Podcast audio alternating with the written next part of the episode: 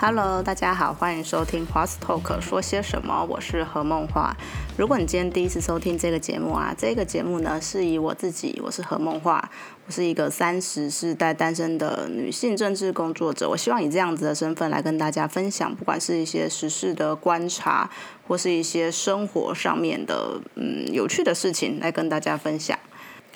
我今天要分享的主题啊，也是一个让大家蛮最近蛮关注的新闻，也就是立委受贿的案子。那我先跟大家大概简述一下这个案子的背景是什么。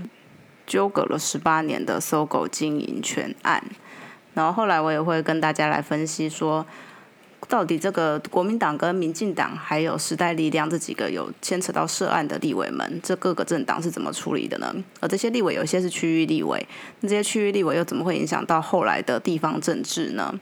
以及我们的立法院在面临了这样子的案子之后，会进行什么样子的措施？然后我们的台湾到底是不是一个？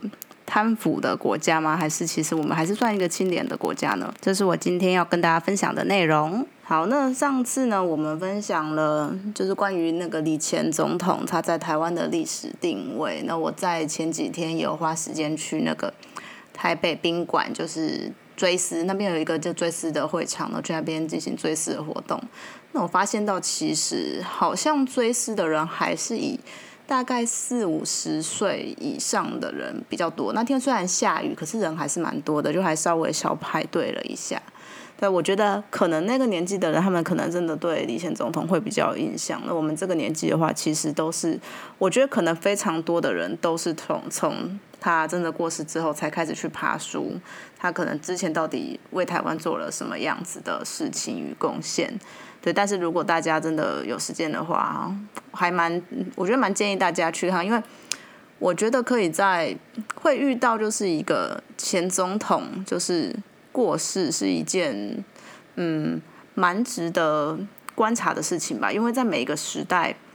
都不太一样。对，其实大家可以看到，可能会听一些长辈们讲说，以前就是什么小蒋或老蒋过世的时候，那个的气氛是非常的紧张与卑鄙的，大家都要穿着那个黑衣服，然后就是跪在那个路旁边，就是哭啊，就是那种非常难过、追思的感觉。然后我记得我听我爸爸讲过，说我应该是，哎，应该是小小蒋还是老蒋，我也忘记了。反正我一看某一个人过世的时候，我爸爸刚好在当兵。然后呢，他那个时候，因为他们，然后当兵就会非常的紧张，因为就不知道说中国会不会趁这个时候打过来。然后他说，那那他几天他都在那个壕沟里面，就是一个备战的状态。那当然，今天的那个我们的整个的时空环境已经比较不一样了，我们可以用一个更多元的各种的角度来，就是追思可能之前的就是总统们过世这件事情。那今天要讲的议题呢？其实今天要讲的议题呢，也是一个最近政坛上很大的事情，也吸引了大家非常多的目光。因为这个人家人称是就是国会，就是我们在一九九二年改选国会之后的最大的一起，就是立委的受贿案。总共呢有六名立委，然后呢或是前前任的立委。然后分别是国民党籍也有，民进党籍也有，然后时代力量也有，无党籍也有的六名立委，然后就被爆了他们集体收贿的案件。其实真的只要跟收贿或是贪污这种字眼扯得上边，就是一个政治人物的政治生命就差不多结束了。这就跟一个就职棒球员被人家说他打假球，我觉得是一样的道理。虽然说这个目前社会案还在一个就是减掉刚开始就是调查，然后找大家去就是约谈的状况，可是尽管只有这个样子，在大他们的这些立委在大家心目中的形象呢，已经真的几乎完全破灭。你要在通东山再起会非常的困难。那这起收贿案的缘由，其实是一个纷争扰非常多年的案子，也就是搜狗的经营权之争。那搜狗的经营权之争呢？其实像我们这种一般人，我们根本就不会注意到到底他们那些人在玩什么。我们只注意到说，我我后来去发现到，原来真的有差别的是，就是那个搜狗百货，大家应该知道搜狗百货在哪边吧？在台北市，它有两间，一间是那个在那个东区那边，东区那边就有两间了。因为那两间我从从来就永远搞不清楚到底哪一间叫什么馆什么馆。然后那边那两间，我觉得应该是最最有名的就是那两间。那后来我就发现到说，哎，对，以前那个搜狗是叫做太平洋搜狗百货，然后现在就变成叫做远东搜狗，才发现说啊。原来就是这个样子，没错。为什么它会名字会从太平洋变成远东呢？就是因为它的经营权呢，从太平洋公司变成到了远东集团。所以就是我们市民、市井小民们只会从这边来发现，就是啊，原来百货公司换人了。好，那其实我们可以看到这个搜狗这一个案子，其实为什么大家会会一直想要来争夺搜狗？因为它超级赚钱。嗯，大家可以知道，百货公司应该本来就是一个会蛮赚钱产业，然后搜狗又是。在原本的他们母公司就是太平洋太平洋那个集团，他们本来最赚钱的就是搜狗百货，所以呢，也因此呢，他们又跟他们母公司的的的款项就会变成，就是把持股用的非常的复杂，就为了要去可能补贴一下母公司的状况，所以就造成了他们在二零零一年，就是那时候纳纳利台风，不知道大家对那个纳利台风有没有印象？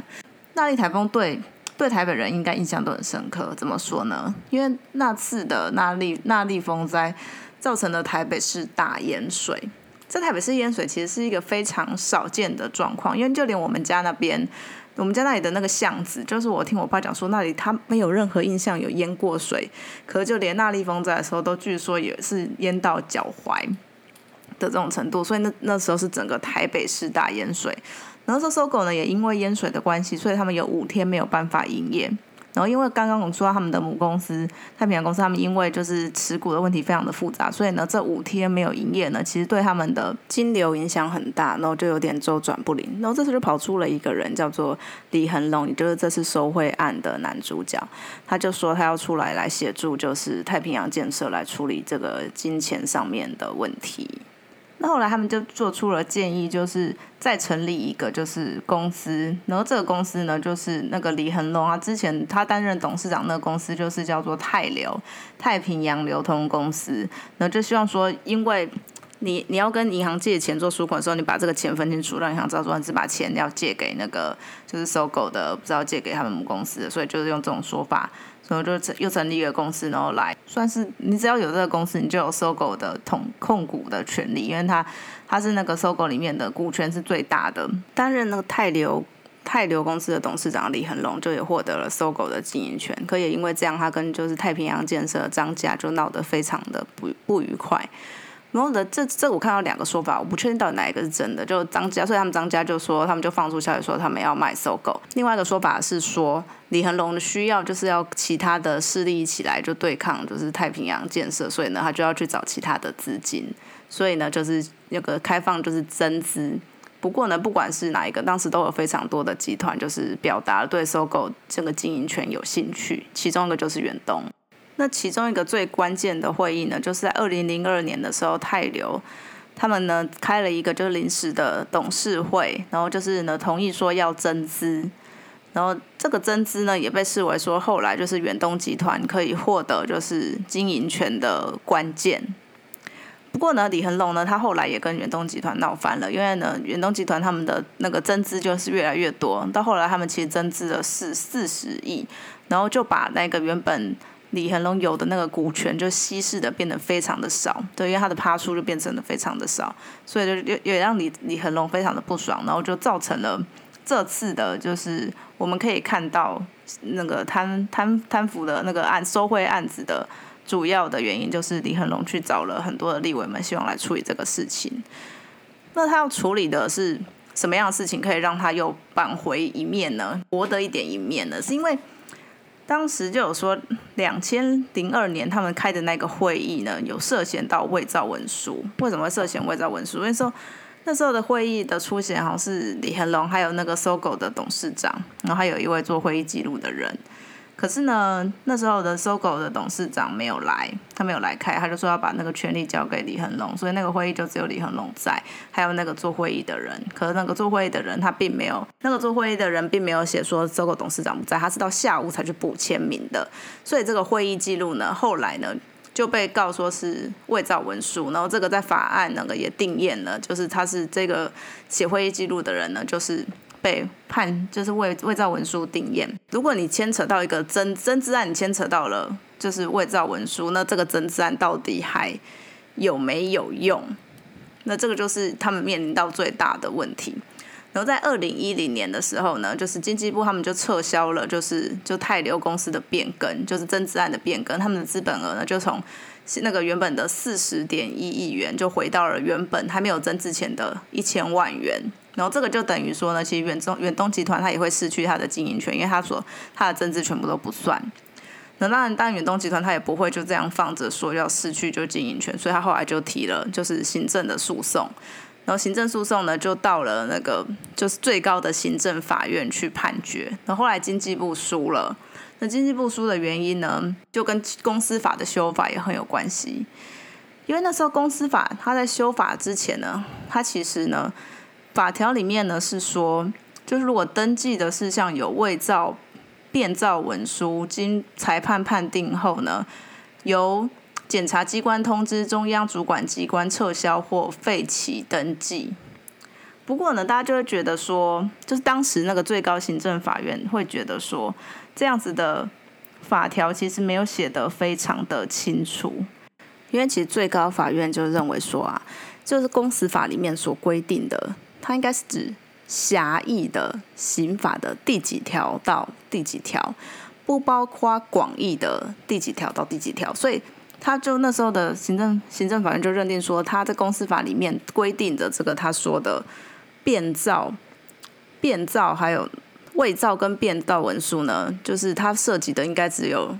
违反了哪几条的法律才算，然后违反了几条可能也相关的比较广义都在这个里面的就不算。就因为这个原因，他就判说经济部败诉，然后经济部败诉呢，就是说远东集团它还是可以就是保有就是原本在。泰流股份里面，他增资的那些钱，所以他可以继续有搜狗的经营权。然后这个这个条这个这件事情，其实呢，也让后来的公司法里面呢，就是这个第九条的修法，人家会认为说这条就是搜狗条款。然后这个搜搜狗条款的修法呢，也是这次其实收贿事件的一个很重要的症结点。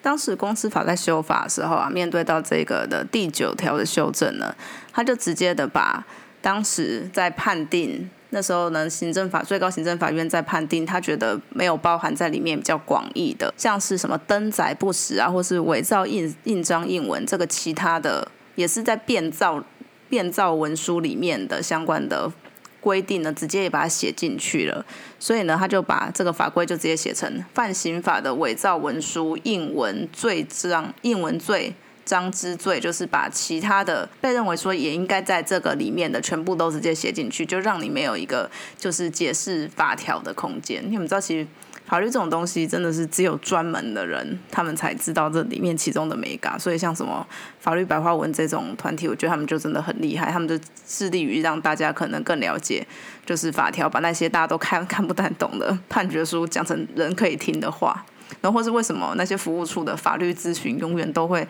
如此的热门？因为这个真的是大家，你只要遇到事情的时候，就会知道要懂法律或这个有这么的重要。所以呢，公司法呢就进行了这样子的修正。收贿就是这个贿赂案的一个重点呢，就是当时的李恒龙一直去跟一些立委们，就是对于公司法的修正来进行一些协调。然后他其中的一个。一个点呢，就是说这个法案就是这个第九条公司法修法第九条，要不要溯及既往？溯及既往是什么意思？溯及既往就是你法条出来之后，就是之前通过的公司都你必须，如果你违反了这个条例，你就要重新再来一次。意思就是说，他如果溯及既往的话呢，搜狗就是很有可能就还是由李恒龙他们拿回来，而不是由远东远东。远东集团，因为呢，这个增资案可能就会被视为不算，所以呢，当时李恒龙就一直在跟委员们游说，就是看可不可以进行，就是公司法修法，把溯及既往加进去，然后也被认为说，就是这是有一个。对价的关系，因为他有给委员钱，然后要求委员去做这件事情，然后被认为对价关系。如果你有对价关系，才能被视为是犯那个收贿。那我们可以知道，其实溯及既往被加到公司法里面没有成功。对，因为那时候在他们立委提出说要溯及既往的时候，其实那个柯建明总召他就有说。如果说一既往的话，他就这个法律的修正是为了整体，而不是为了单一的个案。这个意思就还蛮明显的，说就是这个修法如果溯及既往的话，真的是太像在为搜狗案来做一个开拓，这样，因此呢，所以既往没有被加入到条文中。不过，其实公司法的修法只是其中的一个案例而已。那因一直以来就是这个案子开始发展很久嘛，十八年了，所以其实李恒龙他会一直就是跟立委们就是游说，就是说帮他在经济部啊，不管是开协调会啦，或是施压，或各用各种的方法，就是来处理他们收购收购案经营权的问题，希望可以就是在跟立法的程序上有一些的进展。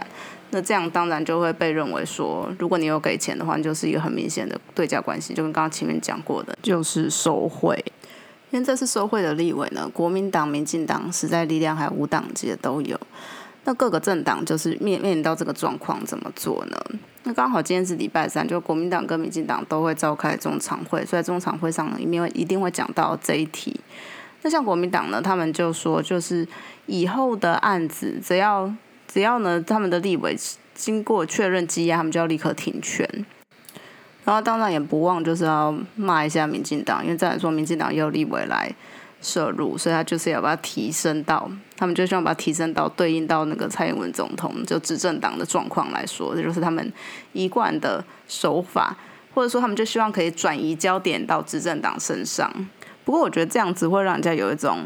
嗯。因为你们自己也有人就涉案嘛，你们可以先好好的检讨自己，而不是就是你在骂自己之前就还要来骂一下别人。那你们是有没有在真的真心的在检讨，就是政党面临到这样子有人收贿的问题呢？那民进党的话呢，其实今天蔡英文总统他去召他去开中常会，他自己当主席的身份开中常会的时候呢，他其实就是也在中常会上明确的表示说。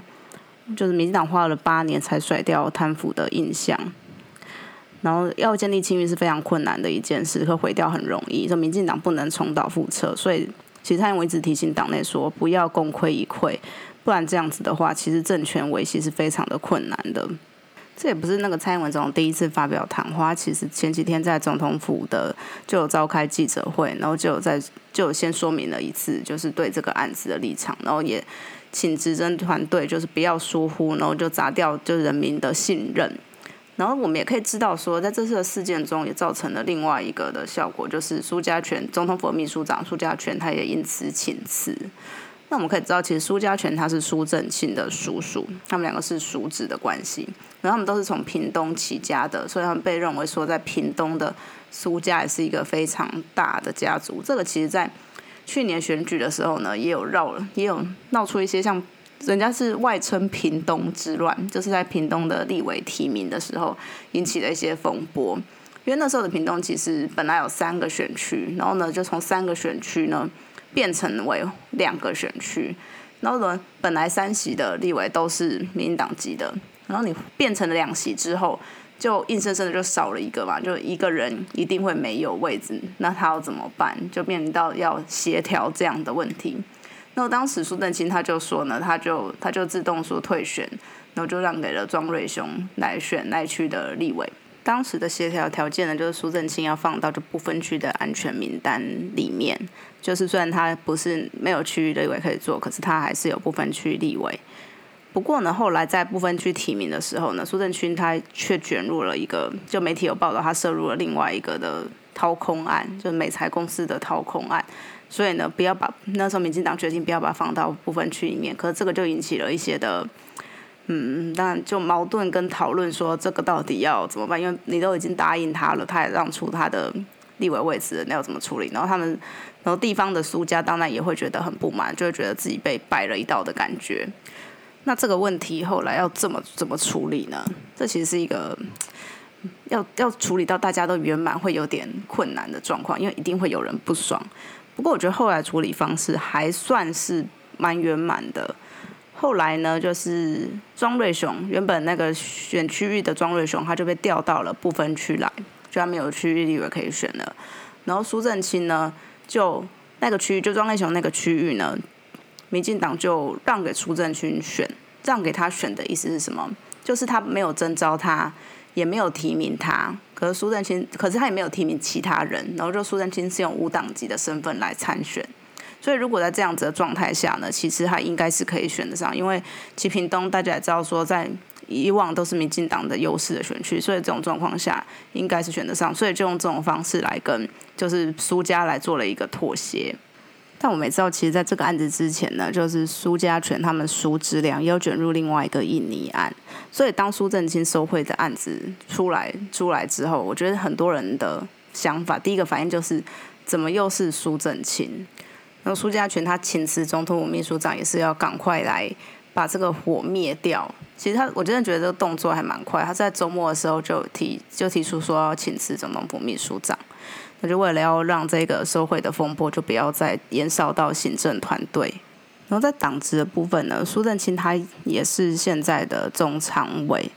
因此就是其实廉政会也做出了就是决议说，就他已经被羁押了，然后目前就是开始停权处分，所以其实国民两党对对对于他们嗯有党职的的立委候选人，在面这种风波，目前目前都是以停权的方式来处理，再看下一步。会怎么做？因为目前都还是在一个司法调查的阶段。那时代力量呢？我觉得其实这个案子伤害最大的应该是时代力量，因为时代力量是一个新兴的政党。我们知道它是在二零一五年一一五年的时候，其实太阳花学运完才会起的一幅。新兴的公民力量，然后希望呢能够为为政治带起带来一点就是比较不一样的、比较清新的感觉。也因此，如果一个清新的政党或标榜清新的政党遇到这种案子的时候，对与你自己的形象的差距非常的大，所以会那种伤害的程度就会最高。而且徐永明现在还是。就时代力量的党主席，所以等于是党主席收贿，那整会会是一个非常知道权力核心的风波。那也因此呢，就时代力量他们在他们在前一天又召开了临时决策委员会，就是停止他们停止党主席徐永明还有另外一位涉案的副秘书长的职务，那也选出了代理主席。而停权则是要等到就是如果真的被羁押了再来决定。其实这就有引起，就是时代力量党里面有一些人的就不不满跟疑问，因为不知道大家记不记得去年的时候，时代力量有一位不分区就是高路以用的委员，他们其实有爆出一个风波。当时高路以用的办公室主任他是两个协会的负责人，可是这两个协会呢，他们却去接了就是经济部的补助。补助案就是他们申跟申请经济部申请的一些补助款，这其实呢会被认为说，因为你就是立委，那立委你是管经济部或是或审查经济部预算的单位，可是你却你下面的基金会，就是你的办公室主任的基金会却拿了基金那个经济部的钱，就被认为说是违反了就是利益回避的原则，因为你可以说就是。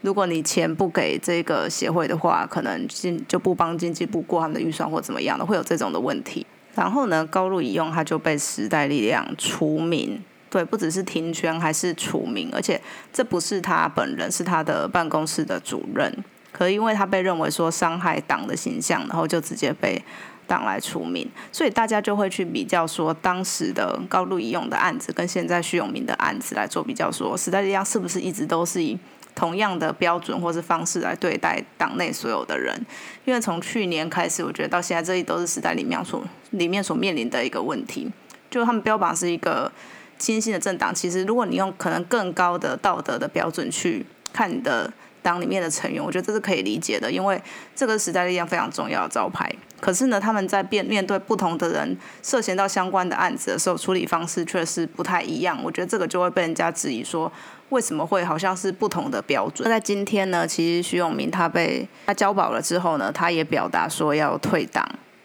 但是时代力量党中央就是缓慢的表态跟作为呢，也让他们有两位议员也宣布说退党了。那大家也是持续的关注时代力量是不是可以走过这次的风波？那除了其实对各个政党的影响之外，其实因为很多位的立委们都是区域立委，所以其实也影响到地方的生态。像是我们刚刚讲过了，像是苏正清在屏东那边，他之前已经经历了一次的屏东之乱。那因为我们知道，其实那个现在的县长，屏东县长潘孟安，他已经当两届的县长，所以下一届势必是要交棒给新的人选。那本来苏正清呢，他也是非常的有有野心，想要参选屏东县长。不过这样子案子出来之后呢，他这个机会应该几乎说已经没有办法了。而且，其实目前我觉得屏东的其他可能本来有意想要角逐县长的人选，目前也都非常的算是有点担忧这种状况，因为。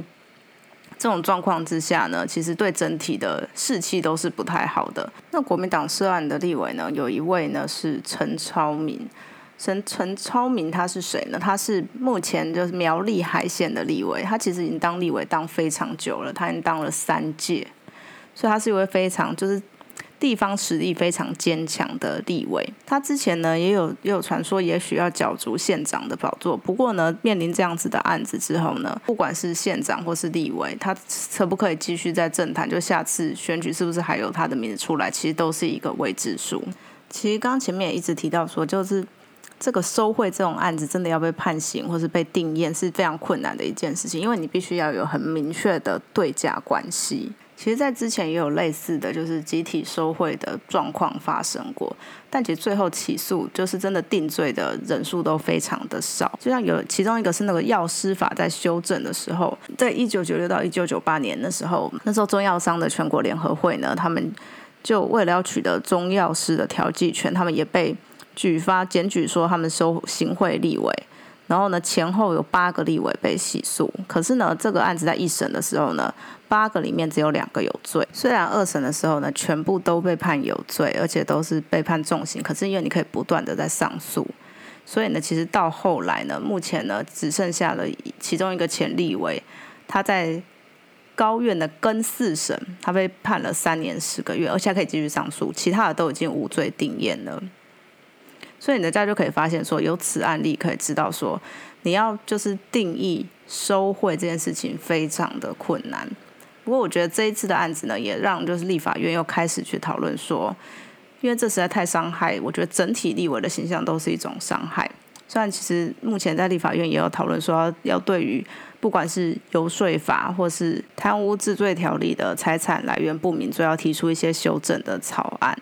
因为其实我们的游说法里面其实有规定说，就是如果要向明代明代游说推动法案的话，要登记。可其实根本就没有在做到这件事情。这我觉得可以说回来，就我们的就立法院拜拜会立委的形式，我觉得这非常有趣，我可以跟大家分享一下。因为我之前有在日本的时候，我有去拜会拜访一些国会的议员，那我就大概就这两个经验做了一些的比较。你在台湾拜访立法立法委员，真的是件蛮 free 的事情，就是很简单。我记得我在大概两三个月前吧，我去立法院拜会一次，然后那时候状况，因为现在是疫情的期间，所以你进去是实名制，你必须要去登记，然后柜台会问你说你要去哪个委员办公室，可不过他就这样子而已。然后你就是自己进去，然后去按电梯，然后到你要到的就委员的办公室。这跟我去拜访日本国会议员的经验就非常不一样。我记得时候要去拜访日本国会议员的那个研究大楼的时候，你进去，你首先就是要经过那个安检，就是跟坐飞机一样的那个安检台。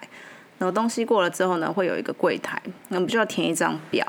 然后那张表里面呢，你要写你要去拜会的议员的名字，然后还有要写你的团体的名称。或你公司的名称，然后要来的理由，他来的理由呢有澄清啊，或是打招呼，或者是公用啊，或是可能公司来拜会啊，或这种类似的就是他他要让你全选，然后还有你的职业也要写进去，然后呢。他们的柜台拿到这张纸之后呢，会打电话到国会的，就是他们的国会议员的办公室确认，确认了之后呢，再换一张卡，然后你有那张卡，你才可以刷进去他们那个国会大楼里面，然后来按电梯进去里面。所以我觉得跟台湾的比起来，真的是那种规格的严谨度上面差非常的多。所以当我看到报道说，原来游说法规定说要登记，可是都没有在做的时候，想要那个立法院进去的方式，我觉得好像。也没有到很意外。那我们台湾到底算不算是一个贪腐严重的国家呢？我觉得可以从一个数据来看，这个数据是国际透明组织，他们其实都每年都会公布，就是清廉的印象指数。那我们在二零一九年的排名呢是二十八名，比去就是二零一八年还要再上升了三名。那我们在亚太地区其实仅次于纽西兰还有新加坡。澳洲跟香港还有日本，就是在亚太地区的第七名。那当然说这个排名没有到非常的高，可是不过是持续的有在进步的。那大家可能很好奇说，那中国排名第几名呢？那中国其实一直都在就是中后段的位置，他们的排名呢是在第八十名。不过可能有些人会觉得很好奇，说好像有前一阵子你会很有印象，好像习近平非常认真的在打贪腐啊，就营造一种要把贪腐就是全面消除于中国的这种形象。可其实啊，中国的这种他们来打贪腐或是来打压、打击贪污的这种形象，